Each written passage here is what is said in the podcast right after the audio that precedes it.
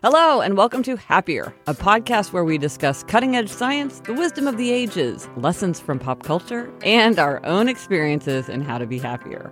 This week, we'll talk about why you should find an oasis and how wisely to plan an exception to a good habit.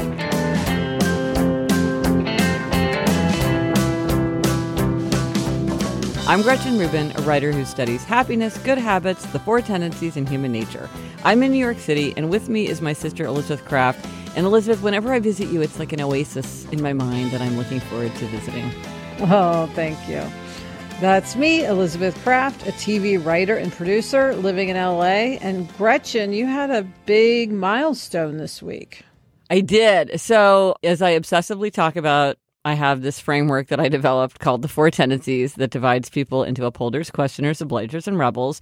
And I have a quiz that you can take online if you want to take the quiz to find out what your tendency is, which is at happiercast.com slash quiz if anybody wants to take it.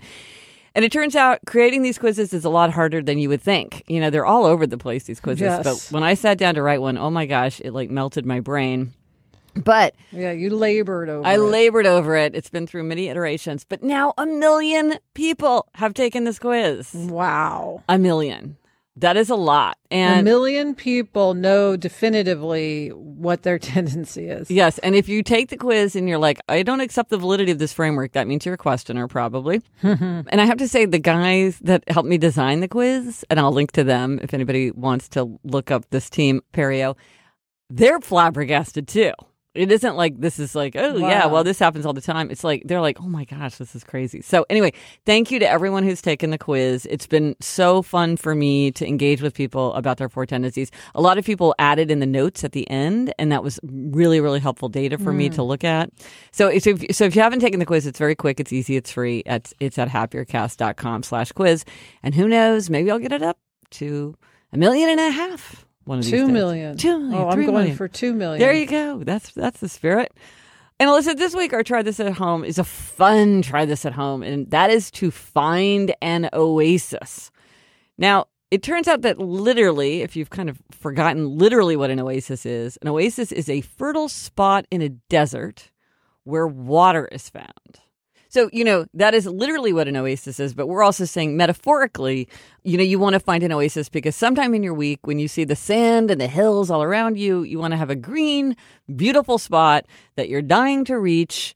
That is your oasis. Yeah, although Gretchen, I have to say, in my case, one of my oases is actually um, a spot where water is found. Oh. it is um, our hot tub. Oh, your new hot tub. Uh, yes, I love knowing that at some point, like usually on the weekend, Jack and Adam and I, um, at night before bed, we'll get in the hot tub and we'll hang out and, um, you know, just have great family time, listen to music and enjoy ourselves. And it's like, it feels like an oasis in my week. Well, there's two things I love about this. One is that this is something that you've recently added. So you didn't have this before, but you mm. thought, oh, if we had this, we would really enjoy it. And you were right, because sometimes I think people get things like this, like a hot tub, and then they never use it. And so it doesn't make any difference. But you're actually regularly using it. When I visited you, we used it. It's amazing. Yes. And so you it really is functioning as an oasis. But also, here's the thing that where I think a lot of people kind of mess up with an oasis.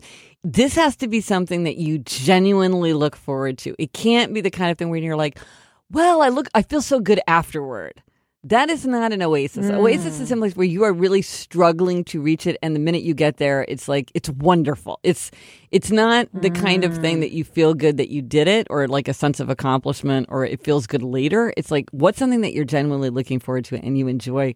That's something that is a delight. That's what an oasis is. Yeah, and it's rejuvenating. Yeah. Right? To kind of just take that time for yourself. Well, I think that's the thing that what you find is like if you have a life where it's just full of responsibilities and duties and you know crossing things up your list, even if it's a life you love, even if you love your job, you love your family, you love everything that you're doing, but still you feel like there's just this kind of I you know I just am getting stuff done. I'm just trying to every minute accomplish something or move things forward. It starts to feel very dry and starts to feel very sterile. I think everybody needs these bright spots in the landscape of their days where it's really something that, like you say, that's just rejuvenating, that's just fun, that's just a pleasure. It's something that you reach. It's small. It, you know, you're still in this the, the usual landscape, but this is just like one little precious bit um, that's going to give you the energy that you need. Yeah, and of course, for me, Gretch, another one of my oases, and then I want to hear your oases, is the Real Housewives franchise. Oh yeah. At any given time, there's at least two going on. Sometimes I think right now there's, you know, there's three right now um, on during the week. So it's like that hour for me is just, you know, is an oasis. Others wouldn't agree. Others would run screaming from the room. But for me, that is definitely a fertile spot in the desert. But see, this is why I wish I liked watching sports on TV. Because I think if you like watching sports mm. on TV, you have so many possibilities for that. And when you feel like, oh, I need to spend a little time on my oasis, it, you can find it. Or and I think sometimes people feel this like with a new television show where they're like, oh my gosh, I have something to look forward to. Like I love this. It, it it's just it's such a pleasure and it's something that I can just have it uh, when I want it. It's like a real treat that you can look forward to. And so, what about you? Do you have an oasis? Well, I will tell you this. This is super indulgent. I mean, super duper indulgent, but it is such an oasis. And uh, Jamie gave this to me for my birthday a couple years ago, and so I get regular massages. And I have mm. to say, like, mm. I could get a massage twice a day, every day for the rest of my life. I some people don't like them. Mom doesn't like them. Right. But I love them, and just knowing that I have one coming up seeing that on my calendar, it just makes me feel so happy because I'm just like, if I can just march my way there and eventually I will reach that oasis of massage. I love it. And do you just feel totally relaxed during that hour? Like you're just let all your cares slip away? I do. I just love it. Sometimes my problem is it's it's it's an interesting mindfulness exercise I think with with massage because mm-hmm. you have to stay focused on how good it feels. Like a lot of times my mind will wander and I'll start thinking about like what's that email I'm going to write or what's what right. are we going to talk about in the podcast or whatever and I'm like no no no, stay in the moment, stay focused on the present you know the sensations of the minute. So in a way, it's kind of like a it's it's sort of a meditative exercise for me because I'm like I I don't want to miss a moment of the pleasure of this massage by going off and dreaming about like what I have to pack, you know, for our trip to Kansas City or something like that. Uh-huh. Yeah, it has to be something that you really love. And here's the thing, and Elizabeth, I want to hear what your thoughts on this is finding an oasis seems to be something that is a particular struggle for obligers. Mm. Because so obligers, speaking of the four tendencies, obligers are people who readily meet outer accountability, but they struggle to meet inner accountability. And they struggle even to have inner accountability for things like finding their oasis. And so something like scheduling massage or, you know, taking two hours to read a novel on the sofa or taking, you know, time to sit down and watch The Real Housewives when you're not on the treadmill or you're not sort of, you know, trying to maximize it in some way. That can be hard for obligers because there's no there's nobody holding them accountable for that and then they can kind of dry up because they're not mm. having that restorative time because there's no accountability for it and yet they need it. Uh, yeah, I mean, I will say nothing stops me from watching The Real Housewives, so I don't have a problem with that. That's good. Okay, um, good, good, good, good. Yes. But it does help me to have a feeling of accountability in my oasis. Like, again, a new oasis for me um, is this nightly meditation that I'm doing mm. with Jack, um, usually about five nights a week. And often it's Jack and Adam and me, the three of us doing it, sometimes just Jack and me or just Adam and Jack do it occasionally. But um, it is usually we do about eight minutes in Jack's bed, like after we've read, right before he goes to sleep. And it is total relaxation. It's kind of like the massage, mm. just without the massage. And it definitely helps me to take that time because I because I know Jack wants it. And he's now will ask, are we going to meditate? Really? So he wants to do it. Yeah. And his form of meditation is that he's not sitting up straight and like, you know, consciously anchoring his breath or anything like that. We're just lying down and relaxing. Mm-hmm. But um, it's just oddly total relaxation in a way that we just don't get like at any other time. You know, and the idea of like, is it really meditation doesn't really matter because it clearly has this very restorative quality for your family, it's an important transition in your day. It's this time to be together. But do you actually look forward to it? Or is it again like, I'm so glad we did it? No, we actually look forward to it. It's that relaxing. It's like it's it's just like turning off. Like as soon as the drums start or because we'll do different ones. We use the Insight Timer app for anybody who's curious. People also love Headspace. Those are two big apps for meditation. Whatever it is, the second it starts, it's like the brain just turns off. Um, and what I love about it, even though it isn't, you know, it's actually enjoyable, it's also, you know, very positive, like, um, kind of planting the seeds for Jack to be able to calm himself and, and hopefully, you know, master his, himself. So it's, it's both enjoyable and good for us. A rare combination. Yeah. Uh, Gretch, what's another oasis for you? Well, so this this is definitely oases for me, um, and it's also a good illustration of the secret of adulthood. That just because something's fun for someone else doesn't mean it's fun for you, and vice versa. Sometimes the things that you find fun are not the things that other people would find fun, that other people would find to be an oasis. But definitely, an oasis in my life is my children's literature book groups and my regular book group too. But um, I feel like it's more special to have a children's uh, literature reading group because it's not that many people who share my passion for children's mm. literature, but the mm. ones who do are super passionate. And it turns out there's more than I expected since I am in three of these groups. But I absolutely look forward to meeting with these groups with pleasure. I love doing the reading. I love the conversation. I've met so many friends through it it's just I look in my calendar and I see one of those dates and it just it makes me happy just in contemplation of it. Mm. And of course, not everybody would have an oasis with children's literature for sure. But I think it's important for everybody to seek out well what would that be for me and how do I build it into my life? Yes. You want to have that thing on the calendar, your oasis. Yes. So let us know if you can find your oasis and how finding an oasis has made your life better. Uh, let us know on Instagram, Facebook, drop us an email at podcast at gretchenrubin.com or go to happiercast.com slash 141. This is episode 141 for everything related to this episode. Speaking of Jack, coming up, we've got a happiness hack that I am excited to use with Jack. But first, a word from our sponsor. Midnight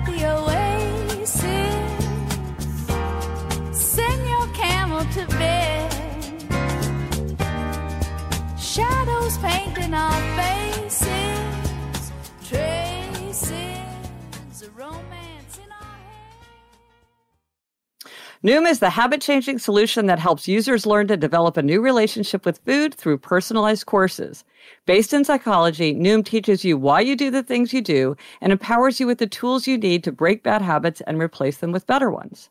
Because everyone's different, Noom adjusts to your lifestyle. They teach you the psychology behind the decisions you make and then help you keep track of everything from workouts and steps to analyze your diet and recommending healthy recipes. Noom also connects you with a personally assigned goal specialist and a community of other Noomers, so you have all the support you need to empower your change.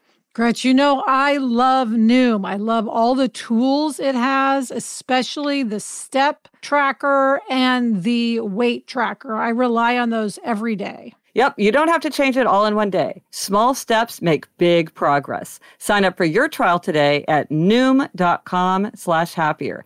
That's N-O-O-M dot com slash happier. What do you have to lose? Visit noom.com slash happier to start your trial today. So, Elizabeth, this week our happiness hack, and this is specifically for people who love podcasts, is a new service called Pinna. And Pinna, clue, is the word for the outer part of your ear. And Pinna is an mm. app for kids to listen to podcasts. It's aimed at children 4 to 12. And Pinna is the brainchild of our beloved, brilliant Andy Bowers, who's the chief content officer of Panoply, which is our podcasting network. And he, for years, has been interested in creating excellent ad free content for children. And so it's exciting that it's actually out in the world now. Yes, you can download it now. And it's full of podcasts aimed at children, which I think is the greatest idea because children love hearing things. They love having stories read to them. Both my daughters love podcasts. They love to listen, but there hasn't been a lot of great podcast content for children. And Elizabeth, one of the funny things for us is how many child listeners we have to our show. Yes, people often tell us they listen in the car with kids as young as five. Yeah, and they're and they're like humming the theme song, or they'll be mm-hmm. like, "Oh, if you're going to San Francisco, maybe you can see Gretchen and Elizabeth at their live show." So so maybe your kids are enjoying podcasts like Happier, but maybe they would like a podcast that's a little a little bit more aimed at their yeah. And that's where um, Pinna comes in, and it's a subscription service, which I think is good because I think a lot of people don't like their children being exposed to advertising, and because Yes. it's subscription, seven ninety nine a month or seventy nine dollars a year, you don't have ads. You just pay, and then it's ad free, so your children aren't getting exposed to a lot of um, you know toy or junk food ads. Yes, I'm very excited to be able to listen to these podcasts with Jack on the way to school because we have like a 40 minute drive. Yeah. And Jack's always pointing out the morning radio is just like so inane. He's like, why are these people saying these things? Like, I don't care that it's National Coffee Day. Um, so hopefully I can get him hooked on something, you know, that's not like the morning zoo, um, that he can enjoy the whole way to school and not have to sit through one inane zoo in the morning talk and also um, not have to listen to those ads. Yeah, Elizabeth, there's a lot of stuff that I can imagine Jack really getting into. There's stuff about science. There's a fantasy series about twins living on an enchanted island. That's the kind of thing I like. There's paranormal mysteries. There's trivia game. There's sports talk show. There's something for anything that a, that a child's interested in.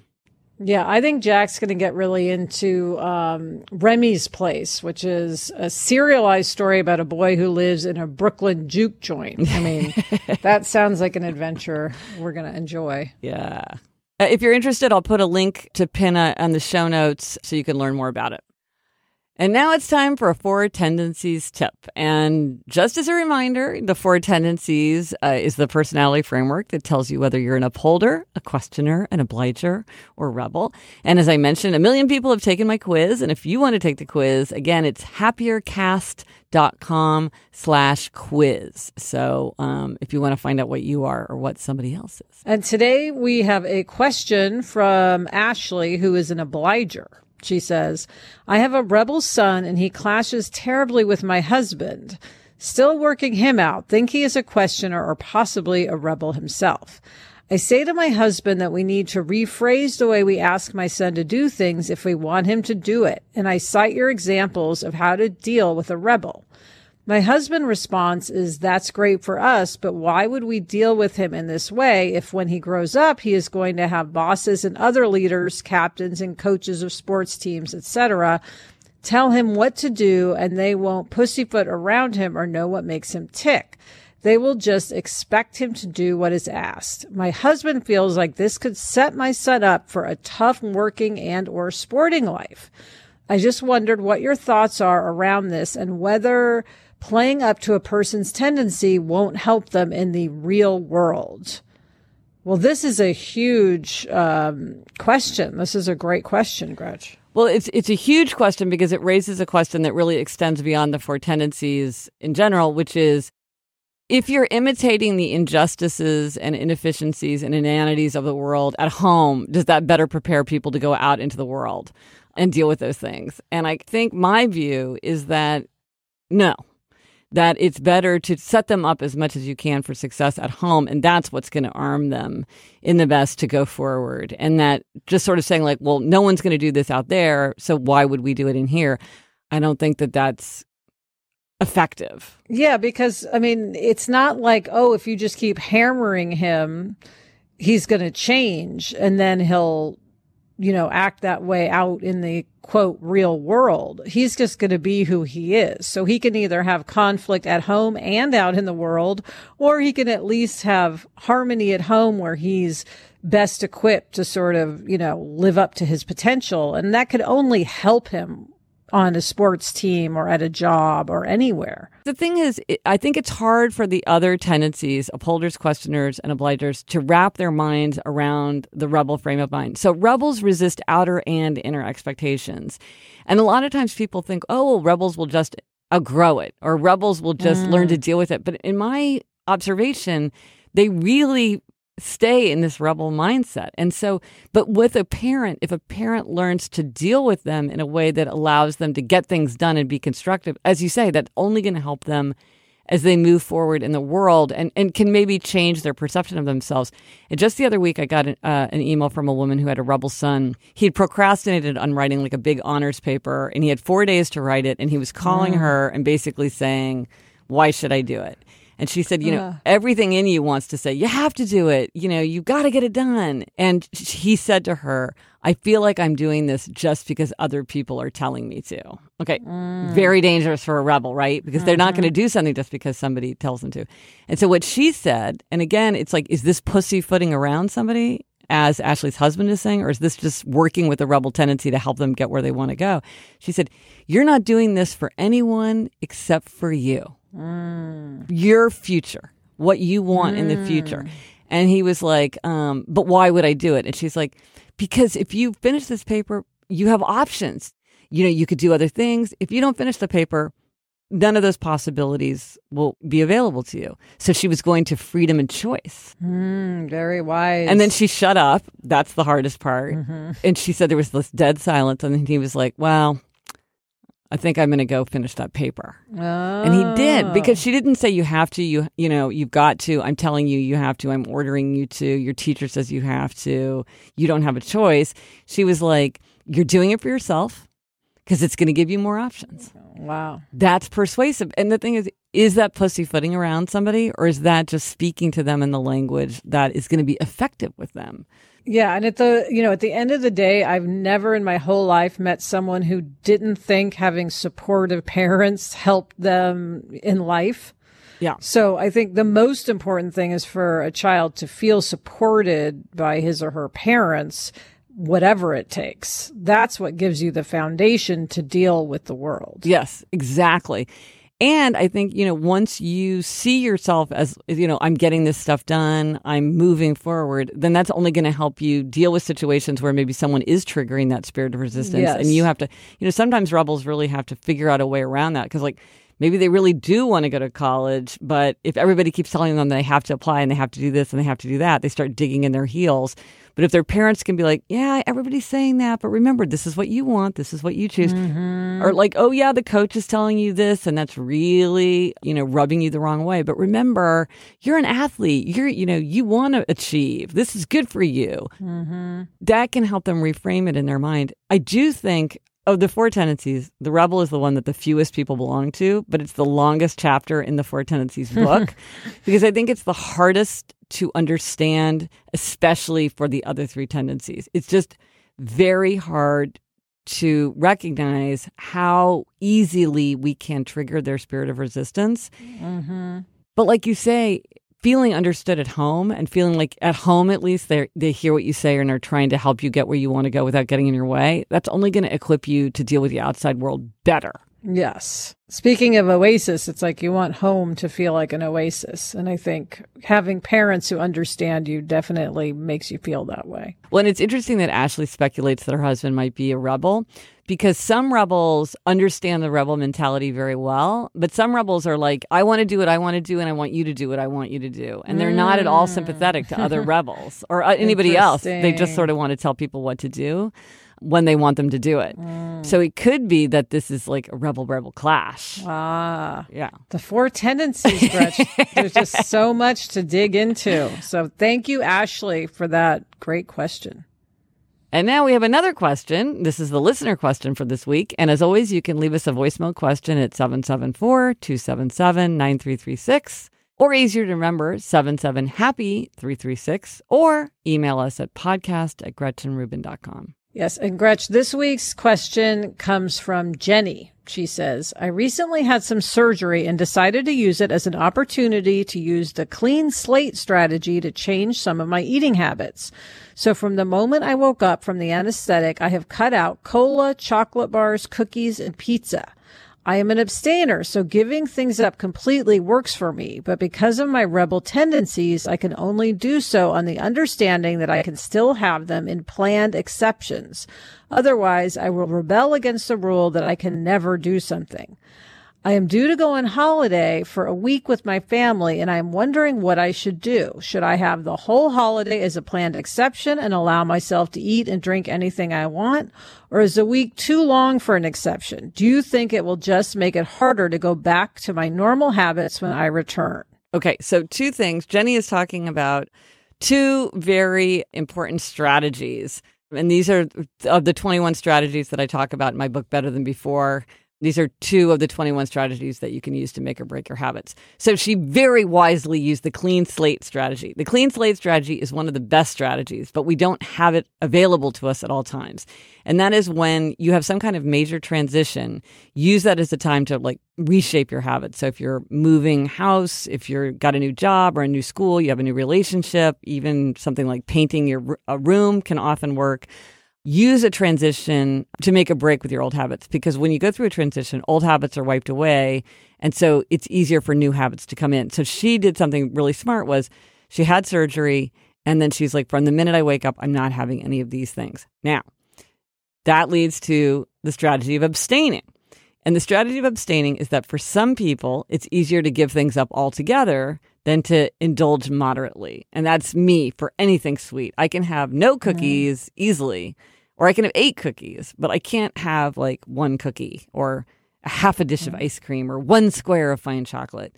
And Elizabeth, I know you're an abstainer with french fries, right? Yes, yes. I just decided I could never eat french fries again. Yeah, they're just your kryptonite. Yes. So being an abstainer means it's easier for you to give up something altogether. Moderators are people who they they get kind of panicky and rebellious if they're told they can never have something. So they need to have something sometimes or they need to have it, you know, a little bit. And then Jenny's pointing out the planned exception. So I am somebody who likes to abstain totally. Like I don't eat any sweets ever. Not on my birthday, not on Christmas. Like, I just don't eat sweets. And that's easier for me. But most people like a planned exception. And that is when basically you abstain for something or basically you keep to a good habit. But then you do plan an exception from time to time. So you think, and it, what's important about a planned exception is you plan it in advance. So you're making a decision ahead of time how you are expecting yourself to behave. You're clear about what it is, mm-hmm. and then you look back on it with pleasure. Because the difference between a planned exception and then just like letting yourself off the hook is a lot of times if you if you're like, "Oh, it's my anniversary. I'm going to go in and have this wonderful cheesecake next Saturday." You look forward to it with pleasure and you look back on it with pleasure. But if you're like, "Oh, I'm I'm totally not going to eat any sweets, but oh, it's the special cheesecake. It's specialty of the house and it's on sale. I have to have it. Life's too short not to have a piece of cheesecake."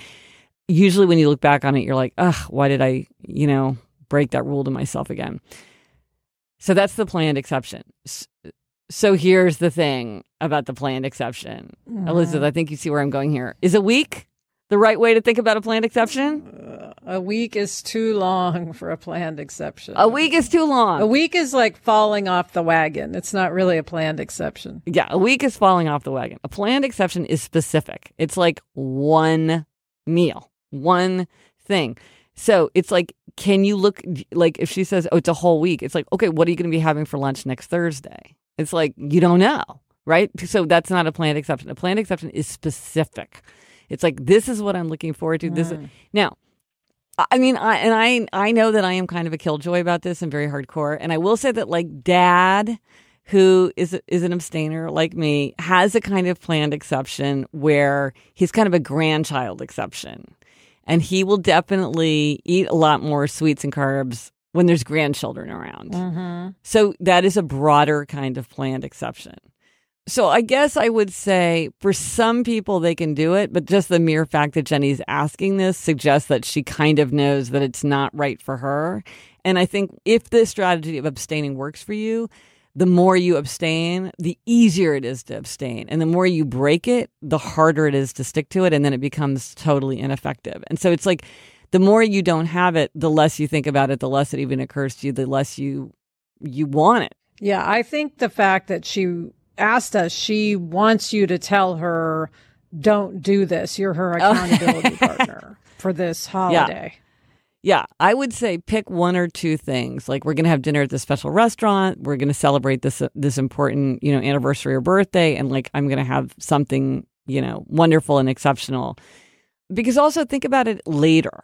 it's easy looking forward to a holiday to be thinking about like, oh, well, this will make it more fun and I'll love it. And, you know, and then it's like all that. But then think, okay, you've come home and it's the day after you've come home. Right. Are you going to feel good about the fact that you let yourself off the hook for a week? Or are you going to be like, mm, I really wish that I had like kept it to two special meals? I also think it'll be a lot harder to get back on her plan. You know, the more she gets off it, the harder it's going to be to get on. Exactly. Exactly. So, short answer is Jenny, you're right. A week is too long for an exception. It, will be easier for Yes. you to get back in the saddle um, if you if you make it more limited. So it's a good question. I think it's something that a lot of And have a great vacation. and have a great. You can have a great vacation even if you're sticking to some of your good habits. Coming up, Gretchen gives herself a demerit for doing what's urgent instead of what's important. But first, an ad break. Okay, Gretch, it's time for demerits and gold stars. And this week you are up with a happiness demerit. Yeah, if you read anything that productivity experts tell you, it's that you should always focus not on just what is urgent, but what is important. Like not just putting out the little fires that pop up every day, but to really think about the big picture. And right now, I'm really falling into this trap of dealing what's immediate and urgent instead of mm. what's really of overarching importance in my life. So I'm spending my time on little things that can get done right away, like email. When in fact, I know mm. perfectly well I need to like take time and and and work on sort of overarching things. Like I need to go and do a big review of my website, which just got redesigned, but I need to go through and like make sure that certain parts of it are exactly what I want.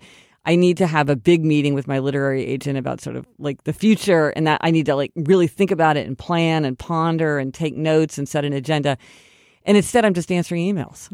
And so I'm like, mm. I've got to take a deep breath and focus on what's important and not what is urgent. Yeah, that's hard because it, it feels like you've got this red Yes. alert glaring in your face that you need to respond Yeah, to. and it feels Yeah. good to cross it off the list. Those are things that can be crossed off. So you get that little feeling of mm-hmm. accomplishment instead of mm-hmm. working on something big that won't be resolved for months. But now that I've put my finger on it, I think it'll be easier for me to make the time to deal with those important issues. Okay, well, you'll have to report back. I will report back. What is the gold star? This week, Gretch, I am giving a gold star to Jessica Lahey, um, who I think Yes, you know Jessica. I know Jessica. She's great. Yes, she wrote a book called The Gift of Failure, which is a parenting book. And I got to see her speak because Jack's school actually has a parent education lecture series. And Jessica came to his school um, to talk about the gift of failure. And it was just this amazing talk about, I don't want to, you know, I, won't do it justice, but it's all about intrinsic and extrinsic motivation. And it's about you know letting your kid you know fail because that's how they learn letting them be who they are. A lot of things that i personally needed to hear which i will be implementing. Like i've already started to implement what she talked about so I want to give Jessica a big gold star for coming to school and enlightening us parents. I've talked to many other people who were like, "Oh my god, that was amazing. I'm using so much of what she said." So that was just a nice um, a little parenting boost this week. Well, I love the fact that worlds are colliding, and somebody that I know in New York is coming to your school to speak. And you know, I want to mention that um, Jessica also has a podcast called hashtag Am Writing with another friend of mine, KJ Dell'Antonia, who's a columnist and contributing editor at the New York Times. Um, and that, there they talk about writing and reading and getting things done. So that's another way to get your your Jessica Lahey. Yes. Yeah, so I'll put links to all this stuff in the show notes. Yeah, great. Oh yeah, I know. The Gift of Failure. It's a great title. And a great book. And that's it for this episode of Happier. Remember to try this at home. Find your oasis. Let us know if you tried it and if it worked for you. Thank you to our producer, Kristen Meinzer. Also, thanks to Andy Bowers of Panoply. Get in touch. Gretchen's on Instagram at Gretchen Rubin, and I'm at Liz Craft. Our email address is podcast at gretchenrubin.com. If you like the show, please be sure to tell a friend and subscribe to us on iTunes. Now, we've been hearing that there are some issues with people getting unsubscribed when they go through the Apple update, so make sure you're still subscribed. The resources I want to mention for this week one, I have book group guides. If you're reading uh, one of my books in a book group, I have guides for you. And I've been very gratified by how many book groups are reading The Four Tendencies. I didn't know if that would be a book group book, but it turns out it is, which is great.